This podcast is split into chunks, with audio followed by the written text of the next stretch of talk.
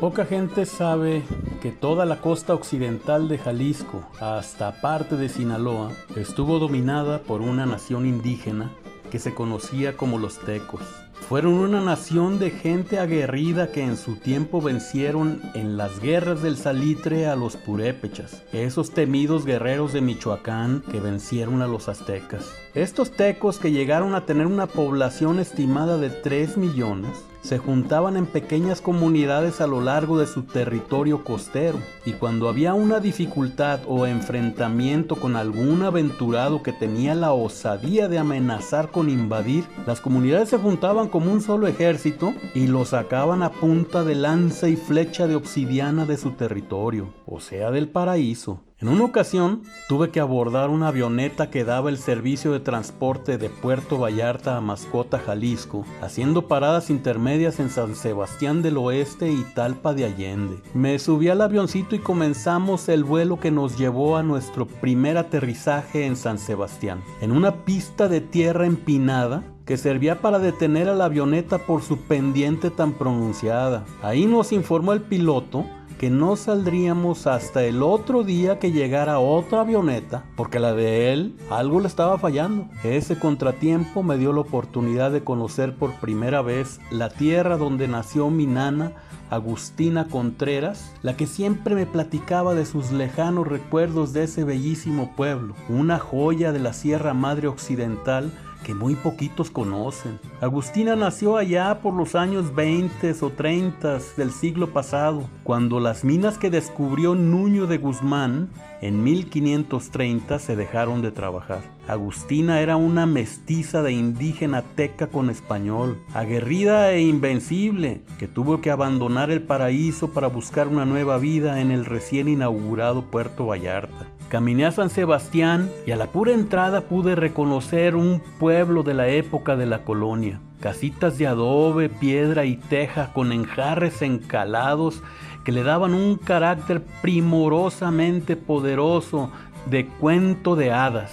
Visité el templo de San Sebastián, una hermosa edificación de una sola nave de piedra con bóvedas de arista de cantaritos de barro para aligerar su peso. Un lugar donde me contaba Agustina que la fiesta más importante es la de San Sebastián, en honor al patrono del pueblo. Se celebra el 20 de enero con charreada y con música inigualable de los mariachis cuamileros. Unos cuartetos de cuerda que también acompañan otras ocasiones para darle la bienvenida a alguien en su bautizo, desearle mucha suerte a otros en el matrimonio y darle la sentida despedida en su entierro con música de la sierra. Visité la hacienda Jalisco, de más de 200 años de antigüedad y que fue el lugar donde se fundía el metal de oro y plata de las minas una casona de dos plantas estilo griego con un corredor al frente que mira hacia un amplio atrio. Me metí a la mina de Santa Gertrudis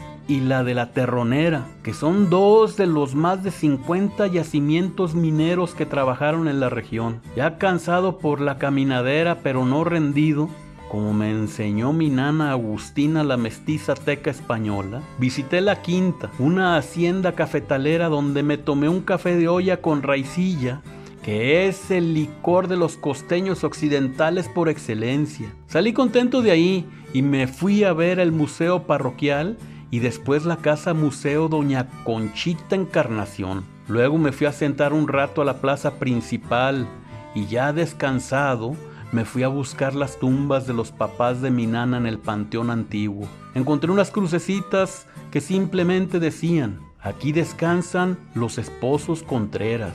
Eché mis lagrimitas en recuerdo de los difuntos acompañándolas con mis torpes oraciones y me regresé a cenar para reconfortar mi tristeza. Cené en el Fortín de San Sebastián, que es un café muy bonito y encantador que resultó ser de mi prima Mónica Pimienta donde me atendieron el hambre con una sopa de tortilla, pastel de carne y como tenía mucha hambre un pollo al tamarindo también. Claro, tomando raicilla serrana y café recién tostado con un pastel de lote con miel. Todo cansado y satisfecho, me encaminé a la posada Santa Rita a dormir y descansar para tomar mi avioncillo que llegaría tempranito a la mañana siguiente. Y acostado en mi cama, pensé en mi nana Agustina Contreras y le di gracias hasta el cielo por haberme contado tanto de su pueblo San Sebastián del Oeste, Jalisco.